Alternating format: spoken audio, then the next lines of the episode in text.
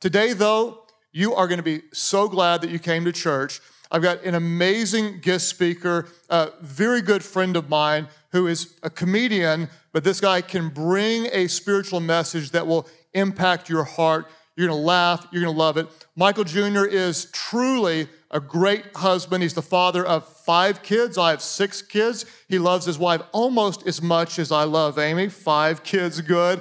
Yeah, he has done comedy all over the world. He's been on Comedy Central. He's been on Oprah. He's been on The Late Late Show. He's been on Jimmy Kimmel. Uh, he's been on The Tonight Show. But he's never been more excited to be anywhere than he is today. Would you join me in welcoming a great man of God and a great comedian? You're going to be blessed. We're honored to have Michael Jr.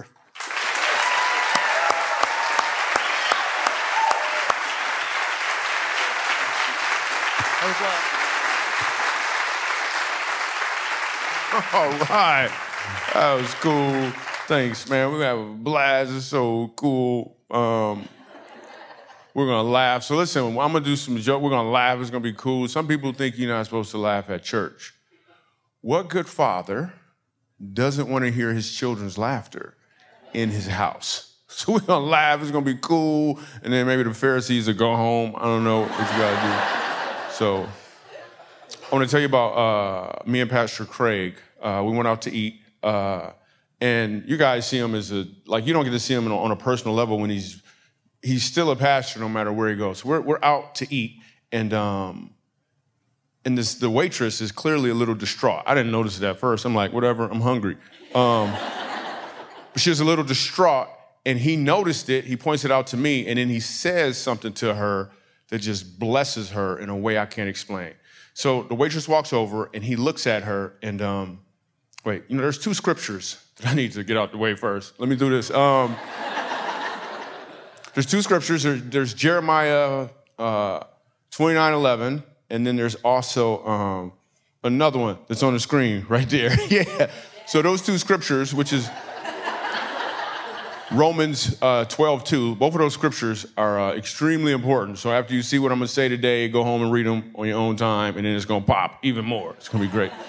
So let me tell you about me. My experience in church when I was a kid was extremely uh, different from this. Like, this is mad cool. But when I was a kid, laughing at church was illegal. I remember one time laughing at church, one time this lady was jumping around and her wig fell off. that stuff was hysterical. I laughed, my grandmother would pinch and twist. I can understand a pinch. You gonna twist? That's the devil. And this church was miserable. I remember one time going to church and it's like a, it's a, it's literally like a dead body in the front. And nobody explains to a seven-year-old Michael Jr., this is a funeral, it's not church. I'm thinking, yo, that's how they roll. Like every three weeks or so, they bring a dead body in as an illustration or something. And the dude on stage would yell at us like we did it. I remember asking my grandma, I was like, Grandma, what happened to the man in the box? What happened to the man in the box? Her whole explanation was, he in a better place. I'm like, what kind of box did he live in before?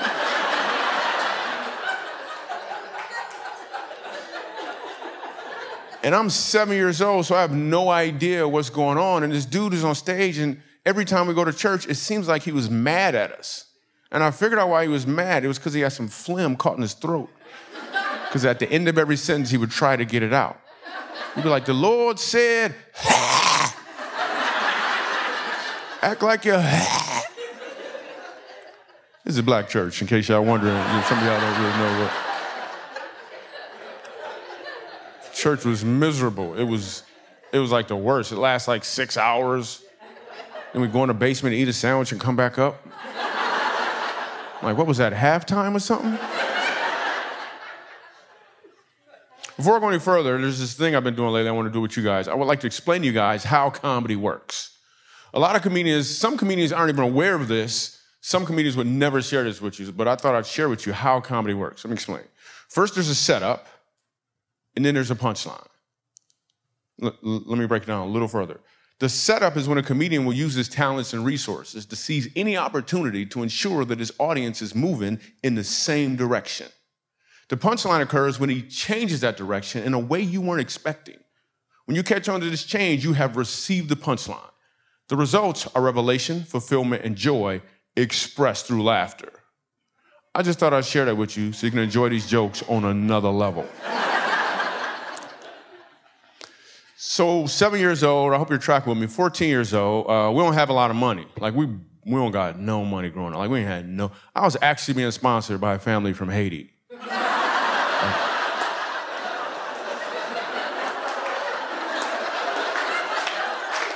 Yeah, that's a funny joke, man. Some some Christians don't know what to do with that joke. You can't laugh and shake your head. like we had no money. You don't got no money, you get creative. I remember I wanted an action figure. I was 10 years old. I just wanted an action figure around 14, 10 years old, whatever. I'm making this up right now. My dad hands me a box. I opened it up. It was empty. He said, It's Invisible Man. I played with that thing for three weeks, man. Till my brother hid it from me, man.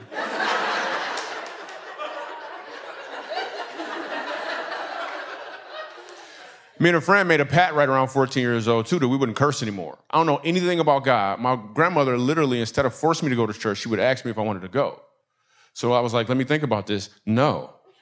Church was miserable. Why would I go to church? So me and a friend made a, a pat outside of that that we wouldn't curse anymore. He don't know anything about Jesus. I don't know anything about Jesus, but this was the deal. If he heard me curse, he could hit me in the chest as hard as he wanted to, and vice versa. Dude could hit hard. I stopped cursing immediately. we still did regular stuff. We played games. One of my friends actually had money. He they afforded stuff that, that we could we just couldn't get. Like uh, one of my friends had allergies.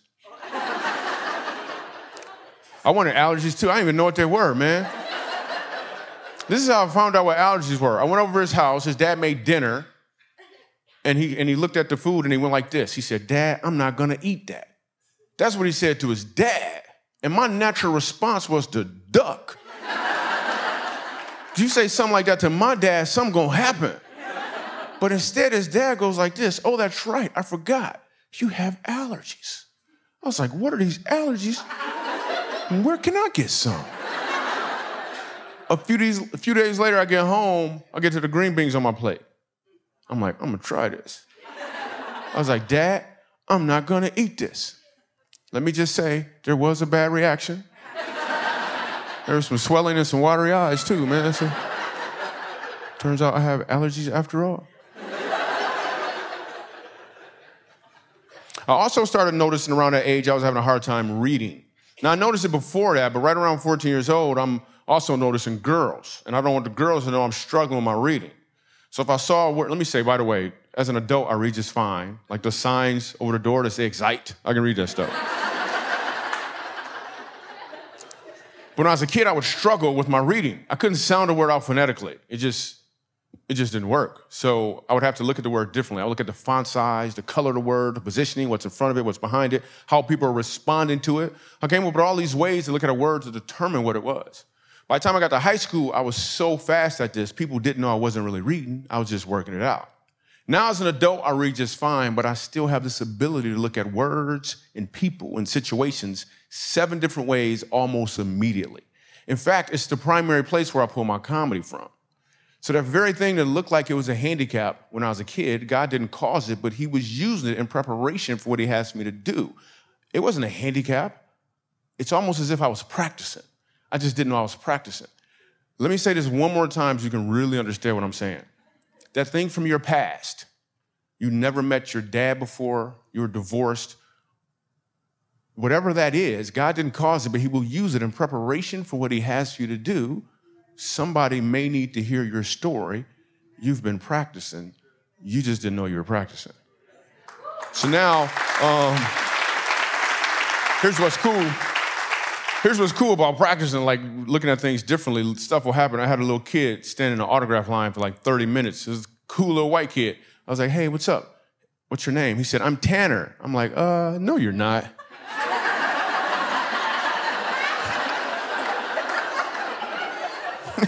I'm Tanner.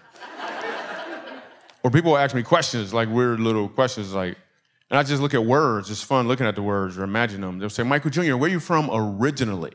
I'm like, originally, huh? Well, uh, I was conceived in Michigan. Uh, Before that, I was with my dad. Right? Uh, and, uh, and then there was a swim competition, right? And, uh, and I won, which is crazy. I didn't even know black people like to swim, man. It's crazy. I don't, I don't think we do, actually.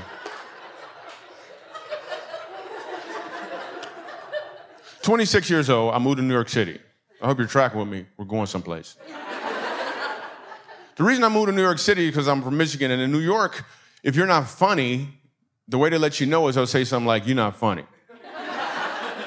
so in New York City, there's, there's this uh, club called the Comic Strip Live that is the best club in New York City.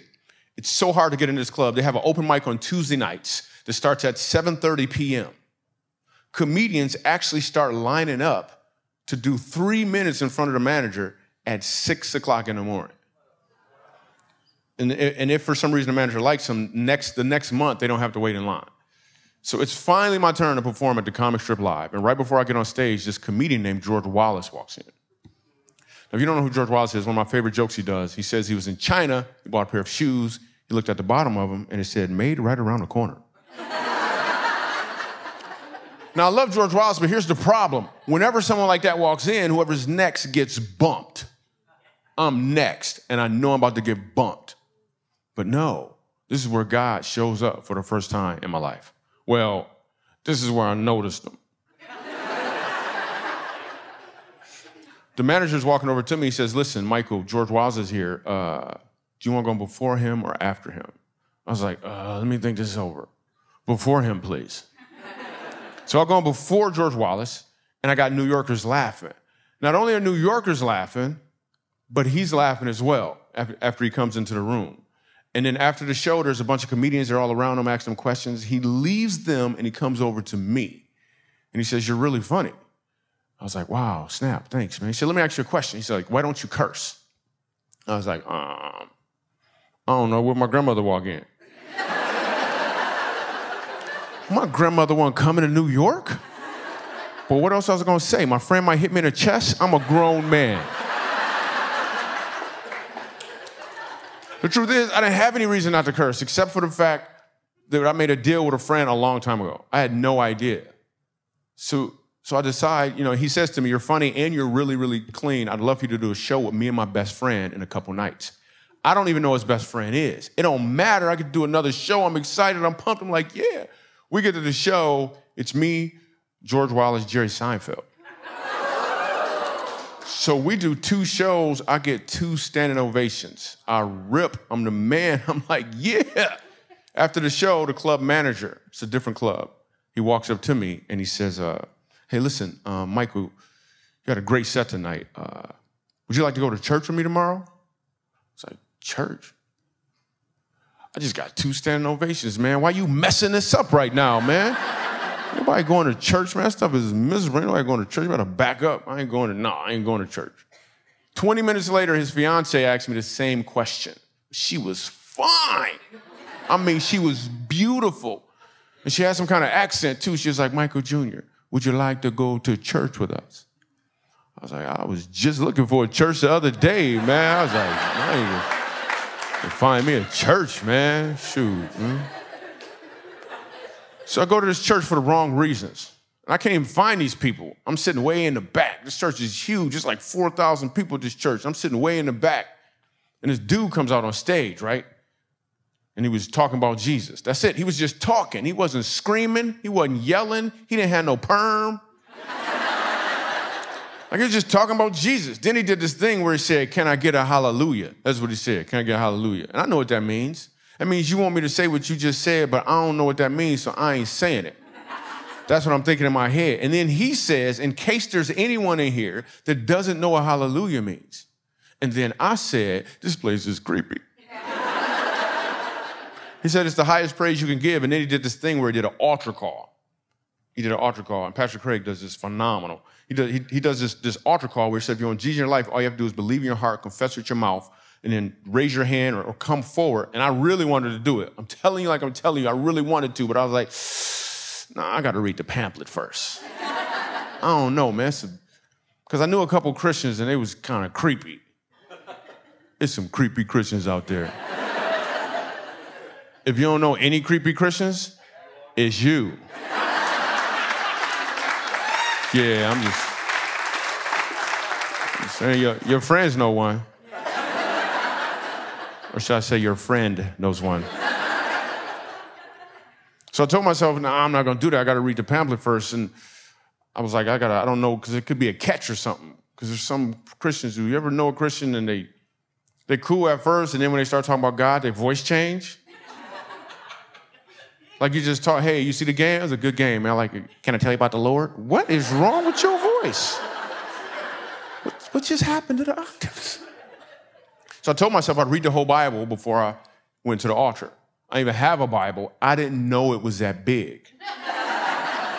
and this lady at the oh, O'Hare Airport, I don't even know this lady. Out of nowhere, she just hands me her Bible. We never even exchanged words. She just handed me her Bible. So I opened the Bible up, and the Bible was made, I read the copyrights first. The Bible was made in Grand Rapids, Michigan. Me too. Reading the Bible, I'm going to church. I'm reading the Bible, I'm going to church. And now I'm very, very, in, like I'm digging in. I understand, but I'm reading the Bible. At this point in New York, all I'm doing the whole time I'm in New York City is hitting the comedy clubs, reading the Bible, and sleeping. Like that literally is all I'm doing. I'm putting in like 14 hours a day because now I really want to get my life over to Jesus, but I told myself I'd read the Bible first. You don't have to do that. I just wanted to stick to what I said. So I'm digging into it 14 hours a day. It's like nine pages a day. I was digging in. I was like, I get to the part of Matthew where it said Jesus died for me. I did not know that Jesus died for me until I was 27 years old. Literally, I didn't know. I'd been to church, people yelling, screaming. I saw the little crucifix thing. Same thing was on a rapper's neck. I don't know what that's supposed to mean. I didn't know until I read it right there in Matthew that Jesus died for me. I didn't know. Then I turned to Mark and he died again. I'm like, what is going on? Why they keep killing him? I don't understand what's going on.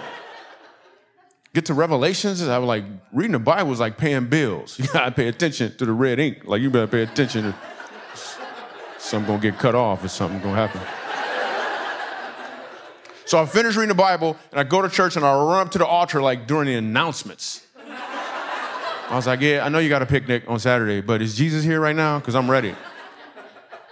So I give my life over to God, and now I understand some stuff. Like, I understand, before I just thought I was funny, but now I understand I'm funny for a reason. Like, there's purpose behind me having a sense of humor, and God has a purpose for it, just like He has a, a purpose for you. He even has a purpose for the things that you've been through, even though He didn't cause them, but He's using them. You've been practicing.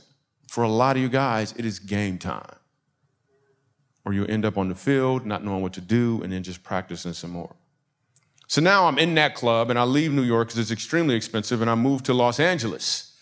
And Los Angeles is the number one club in the country. The best con- I can't even get inside this club physically, except for the fact that my friend George Wallace is in town and he takes me into the Comedy and Magic Club. Now, he can't get me on stage, he can only get me inside the club. And at the time, some of you guys may remember a football player got hit in the eye with a flag and he was suing the league for $400 million. And uh, now in the green room is George Wallace, Garry Shandling, Jay Leno. And these guys are working on this joke subject for the Tonight Show's monologue on NBC. I'm not saying anything. I'm just happy to be in there eating french fries with these dudes. but your gift will make room for you. So I'm sitting there and they're working on a joke. Then it got quiet and they looked at me and I was like, oh, snap. this is an opportunity. I was like, all right, let me see if I got this right. He got hit in the eye with a flag. He lost his vision in one eye and he's suing the league for $400 million. Oh, he not going to see half of it.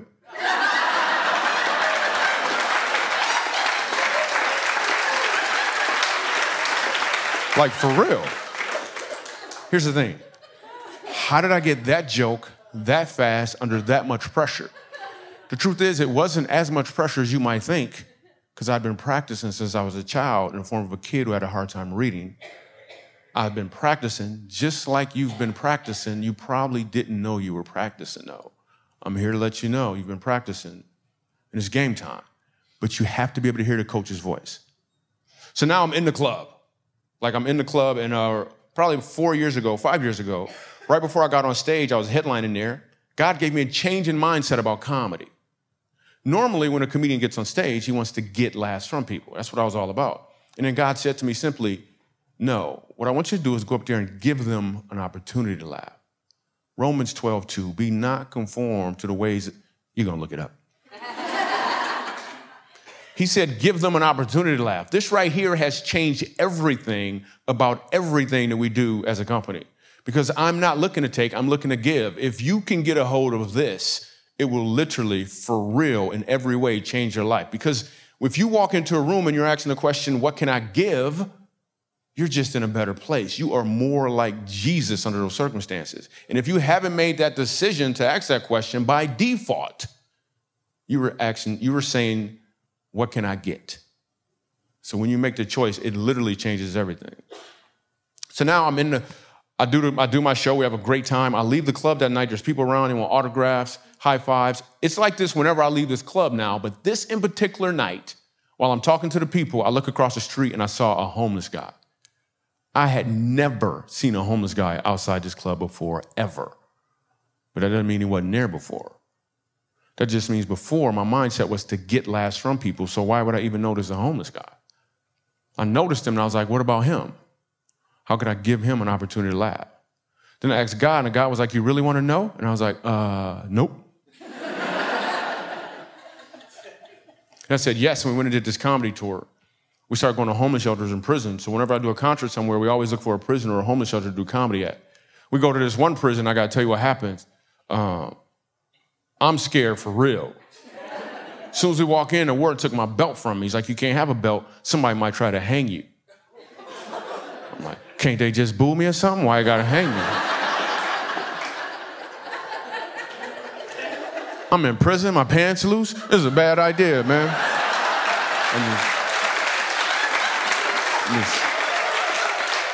I got seven different ways to look at this, man.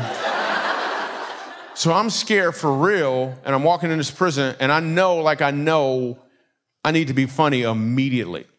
Normally, if you ever come see me in concert, I take my time, it's cool, it's interactive. No, I need them to like me immediately, but not too much. so I'm walking into prison and uh, I need a joke, and I'm, I'm doing the math. And first of all, bars, when you walk in, the bars open in front of you, you take a few steps and they close, and there's some more bars, and you take a couple. Some of y'all know I'm talking about. Welcome home. You know, anyway. Um, so I'm scared. I'm walking in and I know I need a joke immediately and I got nothing. Seven different ways to nothing. I had one joke pop up, but I wasn't gonna start with it. I was gonna be like, you know what? You guys are a captive audience. I just wanna say that, you know? Uh, so I'm scared for real, and I'm walking in, and um, I literally have nothing, and, I, and all the prisoners are sitting in here. First of all, there's no stage. Like there's no glass. We're not doing comedy on the phone.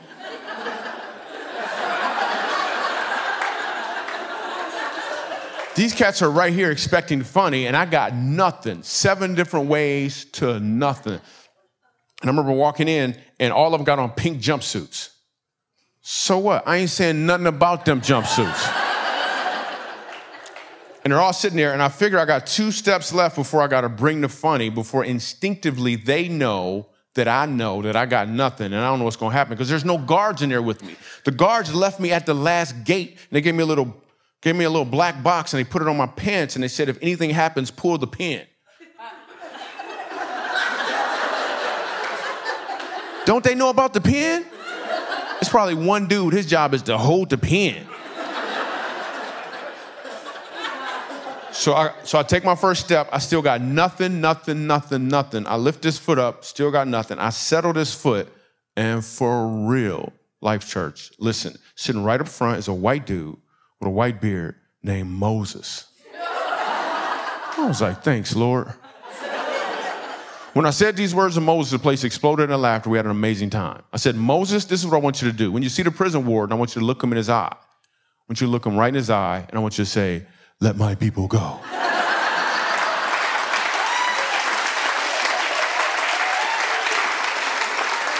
like for real. So here's the thing how did I get that joke that fast under that much pressure? It wasn't that much pressure because I'd been practicing just like you have been practicing. Before I bounce, I'd like to explain to you how life works, at least from a comedian's perspective. First, there's a setup, and then there's a punchline.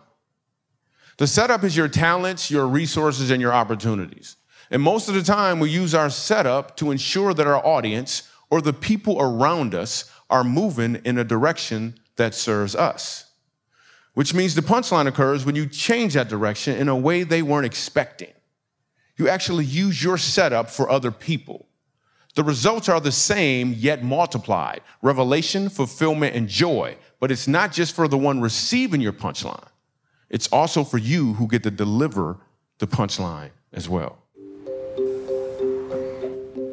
People ask me all the time, Michael, what was your big break?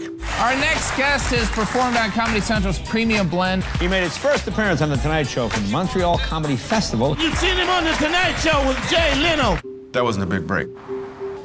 The big break was at a club. And right before I got on stage, I had a change in mindset about comedy. Normally, when a comedian gets on stage, he wants to get laughs from people. And I felt a little shift take place where I felt like I was to go up there and give them an opportunity to laugh. Now I'm not looking to take, I'm looking for an opportunity to give. This changed everything.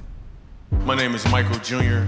I'm gonna do some jokes. And ultrasounds come in color now, which is ridiculous. I know it's a black baby. It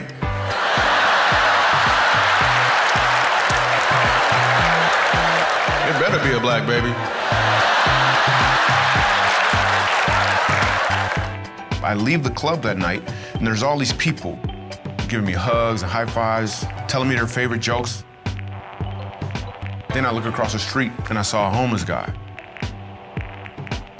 And I thought to myself, what about him?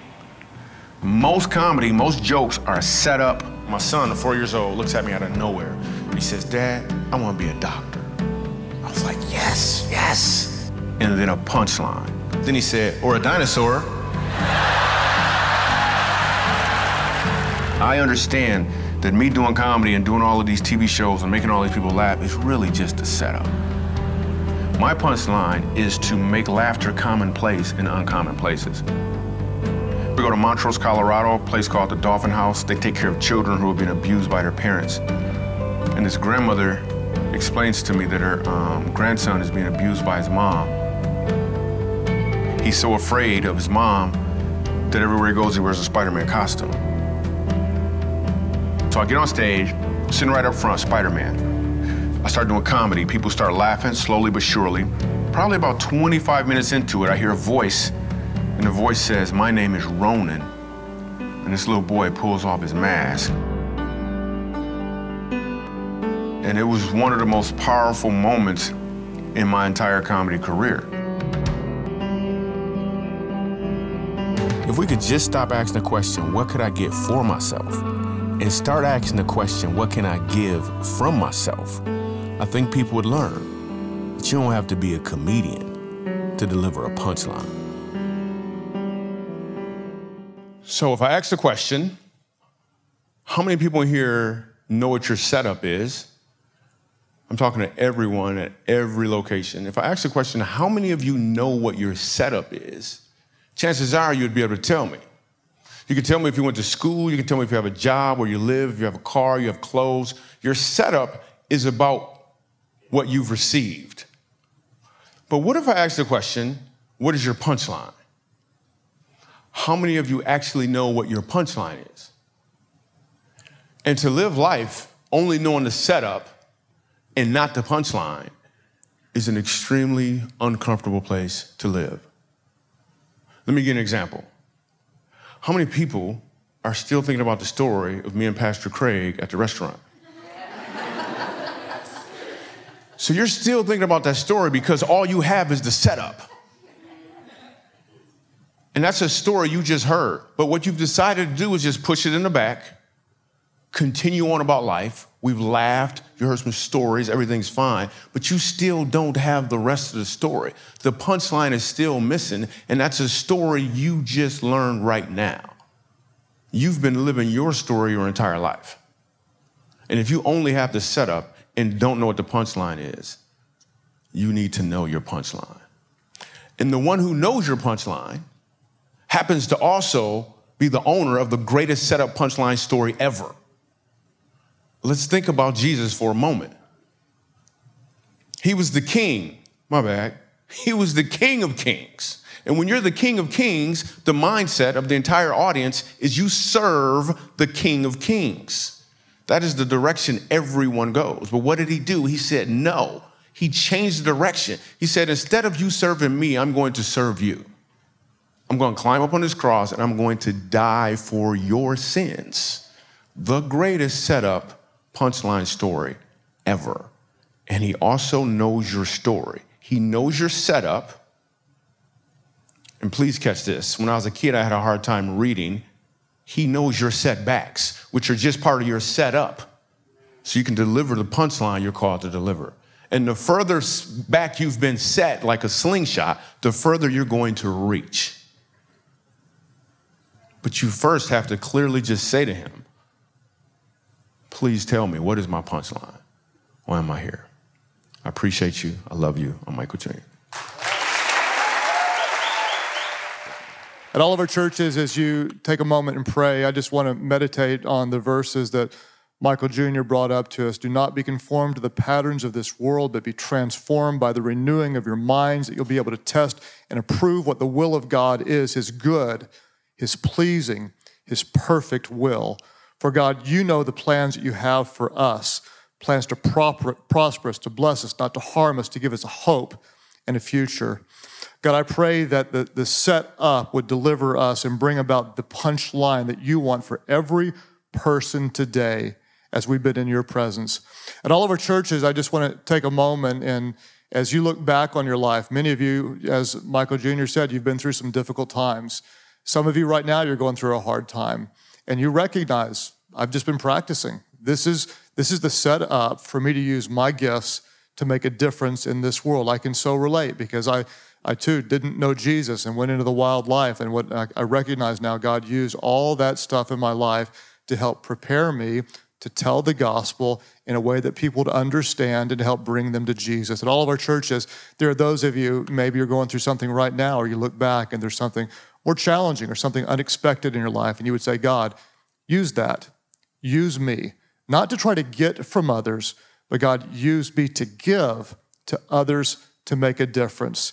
If you want God to use a set up to bring about a punchline, to use you to make a difference in this world, would you lift up your hands right now?